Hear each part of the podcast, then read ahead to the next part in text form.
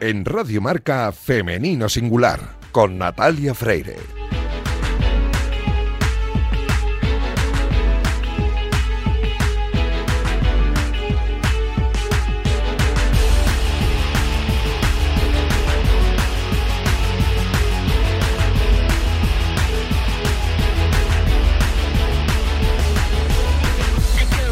Buenos días y bienvenidos a Femenino Singular, el programa que escucháis ahora mismo en la sintonía de Radio Marca. A los mandos técnicos me acompaña Daniel López Cantador, que ya está haciendo que todo suene a la perfección. Y comenzamos el programa número 221 con la intención de dar espacio y voz a las mujeres de nuestro deporte. Poco a poco vamos avanzando hacia la igualdad, pero aún queda camino por recorrer y queremos hacerlo juntos. Y juntos estamos también aquí en Radio Marca para recuperar la memoria de esas grandes mujeres que hicieron historia en el deporte a principios del siglo XX. Y para hablarnos de ello tenemos aquí en femenino singular al historiador Jorge García. Arrancamos ya.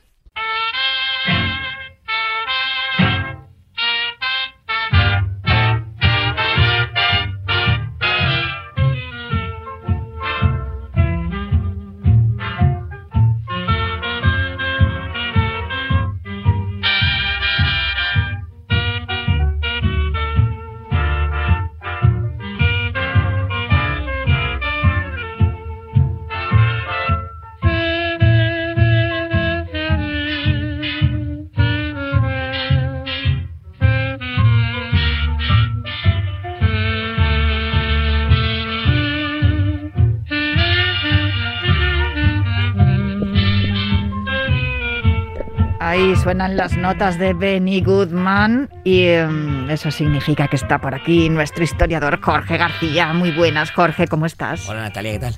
Oye, en estas últimas semanas est yo estoy súper emocionada porque fíjate, empezamos la sección que ya, ya lo sabes tú, que, que tenía desde hacía tiempo ganas de, de, hacer esta sección, de dedicarle ese espacio, de recuperar la memoria de tantas mujeres que abrieron camino para las mujeres deportistas que, que hoy nos dan medallas en los Juegos Olímpicos Mundiales, Europeos, Campeonatos Nacionales, etcétera. Y, y, yo pensaba que ya llegando a estas alturas del mes de mayo, pues ya estaría, ya lo habríamos visto todo, ya estaría eh, bueno, pues ya conocería todo y ya sabría mucho y no me sorprendería nada, pero no, me sigue sorprendiendo. En las últimas semanas no paro de sorprenderme porque me traes nombres de mujeres que obviamente yo no conocía. Y, de actividades también que, realizaban que me, no dejan de resultarme sorprendente, aunque es cierto que sí que es verdad que eh, en alguna ocasión he visto fotografías, algunas imágenes, pinturas, etcétera. Lo de hoy mmm, es algo eh, estupendo y maravilloso porque también es una reivindicación. Y es que vamos a hablar de, de los deportes de contacto, de la mujer en los deportes de contacto en los años 30. Pues eh, así, así es, porque también existió y, y la, las mujeres, ya digo, no solo nadaron o jugaron al tenis, eh, hablamos de que participaron en todas las modalidades. Hubo otras minoritarias, como los deportes de contacto que vamos a hablar hoy, pero también hubo deportes en las que las mujeres formaron parte, como el alpinismo, el billar, eh, pues eh, no sé, por, eh, la gimnasia y los dos eh, más importantes de, contacto que vamos a ver hoy, que son eh, la lucha y el boxeo. Y es curioso porque además eso, igual que los otros deportes eran practicados por mujeres aristocráticas que prácticamente tenían que pagar y burguesas. aristocracia y burguesía eran los que más acceso tenían a estos deportes, ¿no? Hockey, esquí, esgrima, etcétera, eh, o el atletismo. Eh, los deportes de los que vamos a hablar hoy, de la lucha y del boxeo, es curioso porque lo que hacían era darle independencia económica a las mujeres que lo practicaban, porque ganaban dinero con ello y, y además ganaban bien, porque fíjate tú lo que es la cosa de que siempre ha, ha, sido atractivo ver a dos mujeres peleando. No sé si, no sé si es una cuestión del de carácter de la época.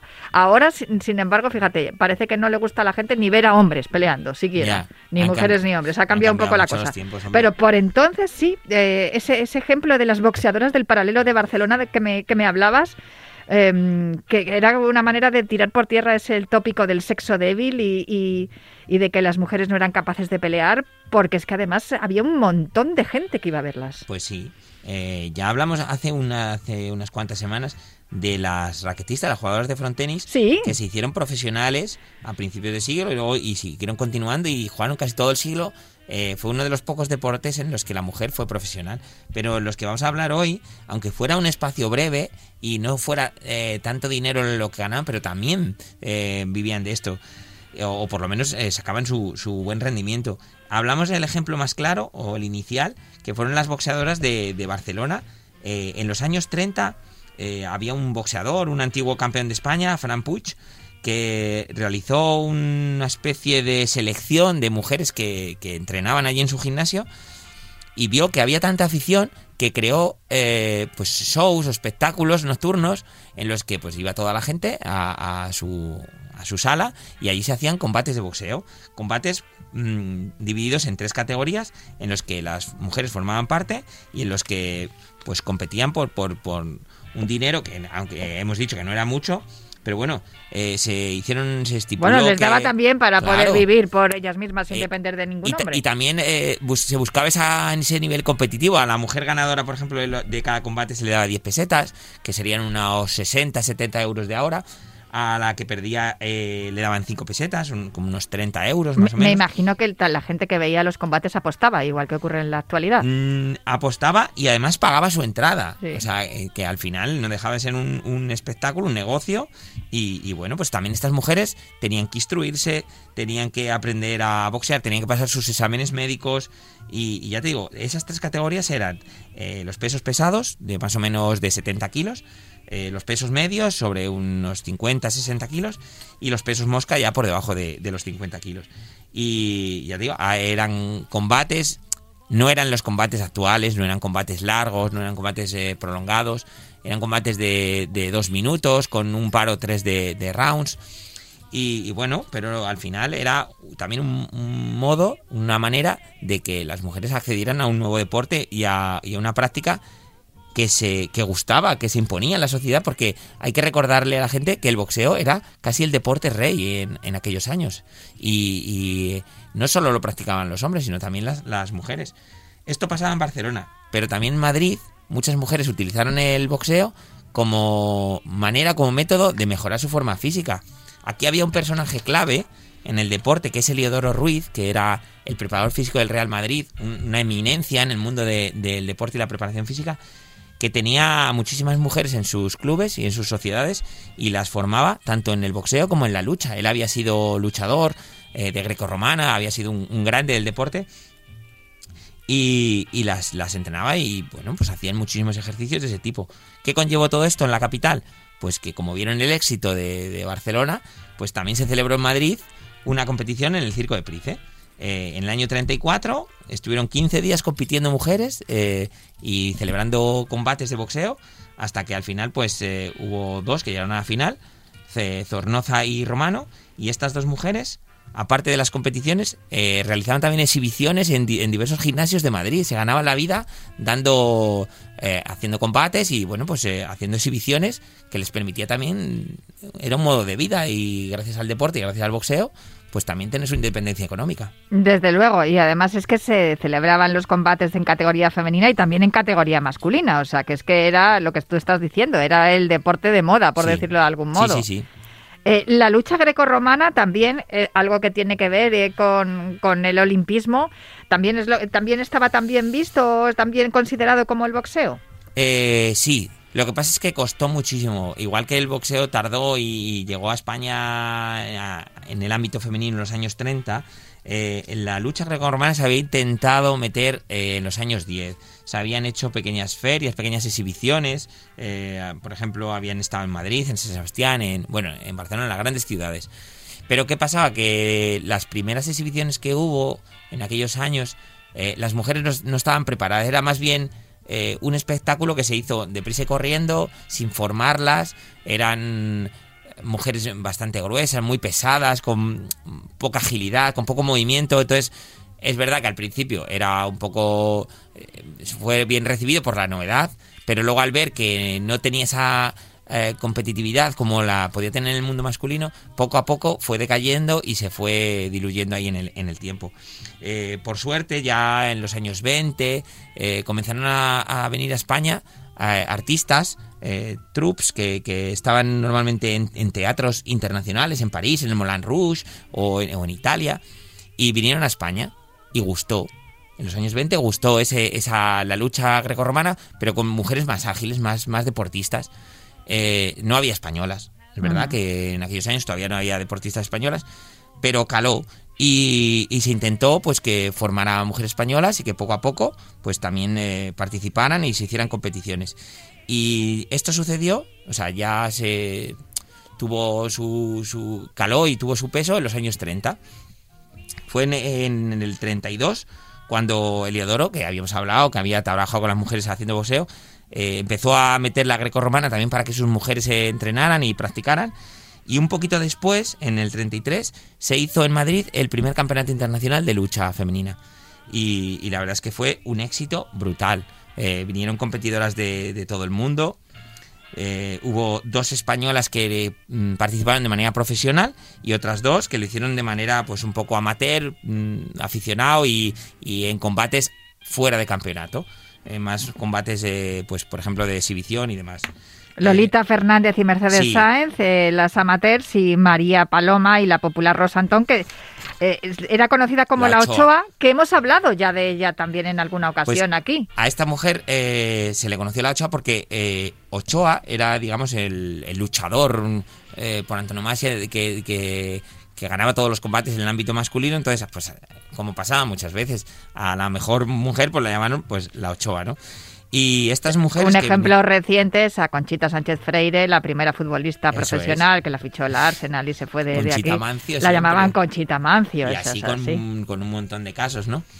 Y ya te digo que, eh, estas mujeres pues eh, venían de Brasil, de Italia, de Turquía, de, Alemania y compitieron durante 15 días eh, también en el Price.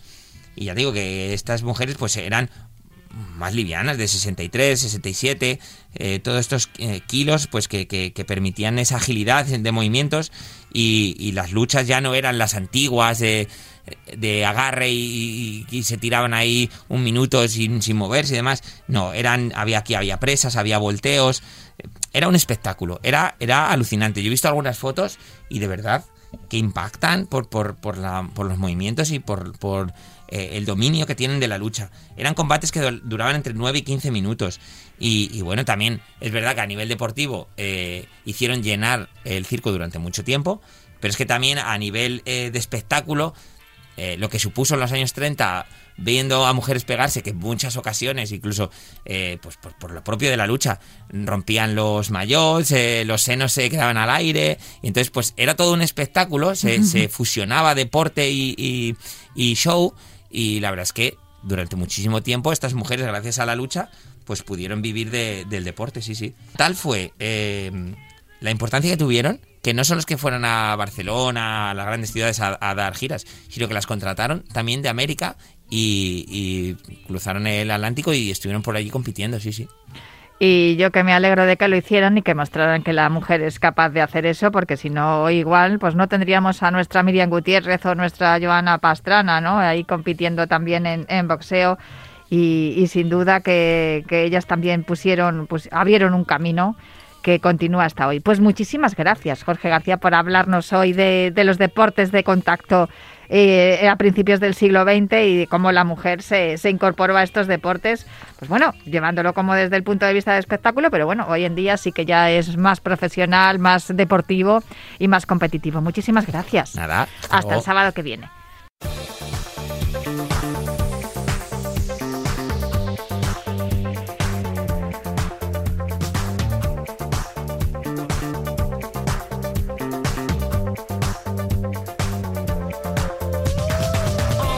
Parecía que iba a ser una semana tranquila en cuanto a noticias relacionadas con mujer y deporte, pero nada más lejos de la realidad. Para empezar, una noticia muy mala, porque Carolina Marín se perderá los Juegos Olímpicos de Tokio por culpa de la rotura del ligamento cruzado anterior y los dos meniscos de la rodilla izquierda.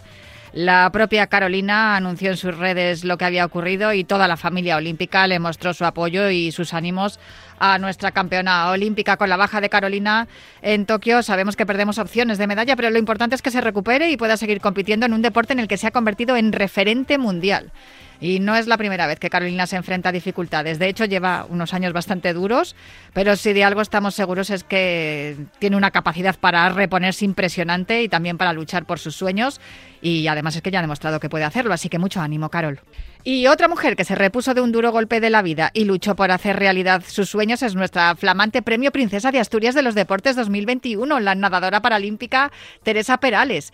Es la deportista española más laureada con 26 medallas en los Juegos. Y es además la séptima mujer en las 35 ediciones. Tampoco hay tantas. Esto hay que ir cambiándolo. ¿eh? Ella siempre ha dicho que el Princesa de Asturias es el premio con mayúsculas, así que ella, que ya había sido candidata en anteriores ocasiones, este año por fin lo ha conseguido y nosotros que nos alegramos. Además, para ella el premio es una motivación más en la recta final hacia los Juegos Paralímpicos de Tokio. Serán los sextos en su carrera y además se encuentra lesionada de, un, hombro, con lo cual esto es un acicate para ir aumentando su palmarés en Tokio, que tiene previsto nadar cuatro pruebas y está ojo, a dos medallas del récord de Michael Phelps. No en vano, nuestro querido Vicente Ortega le dice que es la Michael Phelps española, claro que sí. Y por último, una noticia muy esperada que nos dio el presidente del Consejo Superior de Deportes, José Manuel Franco, que la Liga Femenina será declarada profesional el próximo 15 de junio. Y es que la Liga Femenina de Fútbol se va a convertir en la primera competición femenina profesional en nuestro país. Bien es cierto que ya iba siendo hora, porque además eh, el fútbol femenino ha experimentado un auge impresionante, entre otras cosas gracias a la televisión. Y es verdad que mm, estaban reclamando las futbolistas también que este gesto se, se convirtiera en una realidad después de lo que costó firmar el convenio el año pasado, justo antes de la pandemia. Ese fue uno de los grandes logros, aunque con muchos flecos todavía que cortar, pero no podemos dejar de felicitarnos ¿no? por esta buena noticia. De esto, del fútbol femenino profesional y de otras muchas cosas, hablamos hace unos días, concretamente el lunes 31 de mayo, en un encuentro organizado por la asociación Las Mujeres Nos Movemos, se, realizó en Caixa Forum. Es un Thinking Time. Era el tercero que realizaba esta asociación con el patrocinio de Adeslas y eh, desde allí, desde Caixa Forum de Madrid, eh, con la periodista Mónica Martínez como maestra de ceremonias, eh, lo pudimos ver vía streaming y algunas estuvimos allí participando ¿no? En, los diálogos que se fueron produciendo, derribando barreras en el deporte femenino, era, era digamos, el, título de, de, este Thinking Time, de este encuentro para, para encontrar algunas soluciones, algunos de los problemas a los que con los que se encuentran las mujeres en el deporte. Para hablar de todo ello, esta mañana tenemos aquí en Radio Marca, en Femenino Singular, a Ana Calderón, que es la presidenta de la asociación Las Mujeres Nos Movemos. Hola Ana, ¿qué tal estás? Hola, ¿qué tal Natalia? Pues fenomenal, encantadísima de estar con vosotros. Oye, ya más tranquila, ¿no? Porque hay que ver cuánto trabajo para poder realizar un evento de esta categoría en pandemia. bueno, sí, la verdad es que más tranquila y muy satisfecha de los resultados. La verdad es que salieron cosas muy interesantes de ese Thinking Time y bueno, mereció la pena, por supuesto, todo el trabajo todo el trabajo realizado. Bueno, entre las asistentes y las participantes en este Thinking Time, Jennifer Pareja, asesora ejecutiva de la presidencia del Consejo Superior de Deporte, también exjugadora de waterpolo, obviamente. Paloma del Río, mi compañera Paloma del Río, periodista Ruth Beitia, Elisa Aguilar, eh, Lola Romero, la directora del Atlético Femenino, que mm, estábamos hablando justo del fútbol femenino. Miriam Gutiérrez, eh, la, boxeadora. Alejandra Salazar y Jen Matriay, que son las jugadoras de pádel, las más, yo creo, las referentes ¿no? dentro del pádel español. Cristina Rives, directora ejecutiva de la Fundación Gasol, muy interesante todo lo que contó. Paqui Rojas también, presidenta del Comité de Mujer y Pádel de la Federación Española de Pádel. María La Casa, directora de Patrocinios Endesa y la joya de la corona, diría yo, Iraide Rodríguez, que es deportista y embajadora de Las Mujeres Nos Movemos, una niña de 12 años que es deportista adaptada. Ella practica, ha practicado muchos deportes, pero ahora se está centrando en el esquí y desde luego una embajadora de, de muchísima categoría y, y, yo creo que es un claro ejemplo de lo que es el futuro ¿no? de la mujer en el deporte. Pues sí, la verdad es que fue un auténtico baño de, alegría, ¿verdad?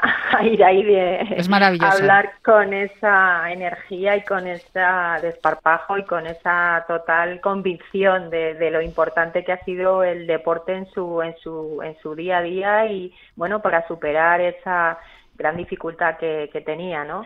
Entonces sí, ha sido desde luego una, una bueno, es una embajadora para nosotros de, de primera. Y no solo ella, como han nombrado, pues la idea del Thinking Time era eh, recoger el testimonio, la, la, opinión y la experiencia de, de mujeres de distintos ámbitos del deporte, desde directivas, desde deportistas, periodistas, expertas, queríamos conocer la opinión de, de todas vosotras, ¿no? Para intentar, bueno, pues sacar algunas conclusiones de, de este de esta brecha de género en el deporte que venimos padeciendo desde tantísimo tiempo, que como decía eh, Paloma del Río, eh, llevamos 20 siglos de retraso con respecto a, a los hombres, ¿no? Entonces, pues sí, la verdad es que fue una, eh, bueno, pues un, un evento interesante desde que sacaron conclusiones, bueno, algunas ya, a ver, eh, conocidas, porque esto no, no, no es nada nuevo, es Vox Populis, de todo lo que las deportistas y no solo las deportistas, sino todas las que estamos en el en el ámbito del deporte, pues pues nos enfrentamos cada día, ¿no? Entonces, bueno, esa, esa es una realidad con la que evidentemente se están haciendo pues muchos cambios y hay, bueno, acabas de dar algunas noticias con referencia ¿no? a, cómo poco a poco esa brecha de género se va limando, pero es cierto que queda mucho por hacer.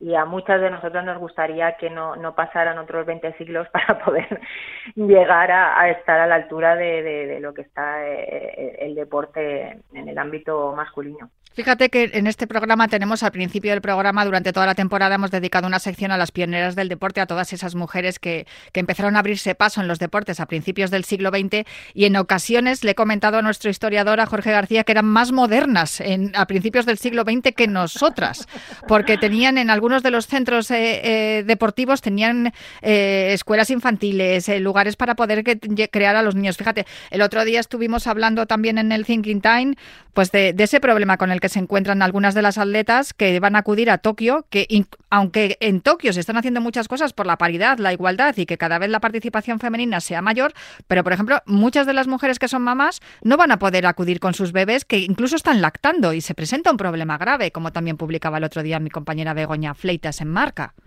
Sí.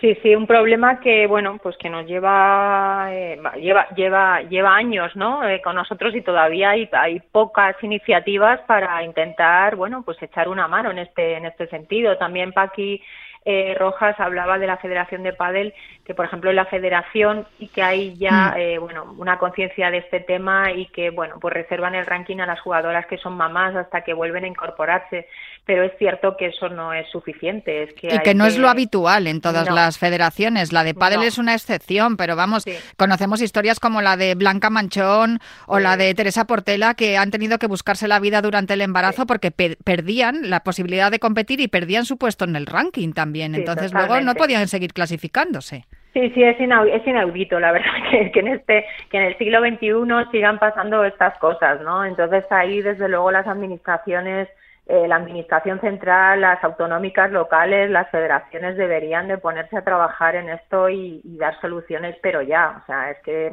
eh, ya no sé qué tenemos que demostrar para, para, para poder eh, tener ese, ese derecho adquirido, el de poder ser madres y a la vez poder ser mujeres eh, que puedan vivir del, deporte. Entonces, evidentemente, mm, hay que seguir trabajando en este, en este sentido. Y aunque los Juegos Olímpicos, el otro día también lo comentábamos, eh, se, hacen esfuerzos por intentar, bueno, no sé si maquillar o, o de alguna manera, bueno, hacer estas iniciativas, ¿no? Para el tema de la paridad y para que la representación femenina eh, sea, un, sea una, pues una, una realidad.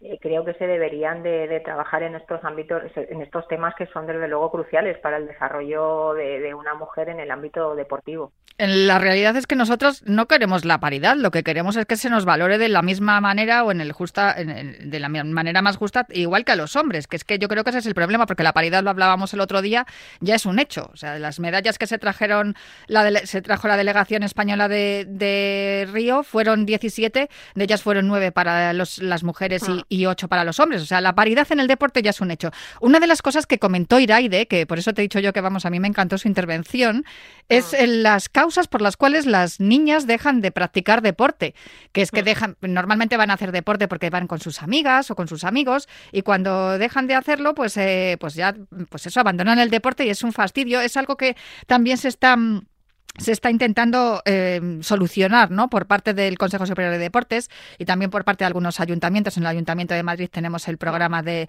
eh, Chicas, el deporte nos hace poderosas. El caso es que yo comentaba también el día del Thinking Time que es como si la mujer deportista ya tuviera asumido que no va a vivir del deporte y la mayoría de ellas tienen una formación académica mm, bastante aceptable.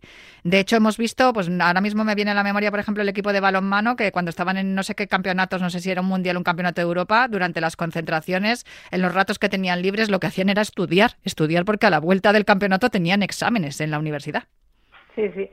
Esto es un hecho, es decir, y ahí mucha culpa tenemos los padres, eh, porque ya los padres de aire, de luego, eran un ejemplo de, padres que, que, que, que, bueno, pues que abogaban por el por el deporte y le han ayudado en todos los ámbitos y, de todas las maneras posibles, pero es cierto que no es la tónica general en las familias, incluso las, propias, las propias madres. Alentamos a nuestras hijas a, en una determinada edad, que viene a ser entre los 12 o 13 años, que coincide con, con la época adolescente, eh, bueno, pues que mm, estudien y que el deporte lo tengan como un segundo plato, porque del deporte no vas a vivir, hija. Eh, Entonces, incluso lo utilizaban como castigo, ¿no? Si no apruebas todo, te saco de rítmica. Si no apruebas todo, ya no vas a baloncesto. Claro, claro, es, eso, es como un castigo, es decir, eh, oye, si no apruebas, pues la extraescolar de tal o el partido de tal o el campeonato de cual, pues, pues no vas a poder asistir, con lo cual es una, vamos, es un craso error porque estamos alentando, pues eso, a, estas niñas que, que, quieren eh, seguir haciendo deporte a, a dejarlo por en pos de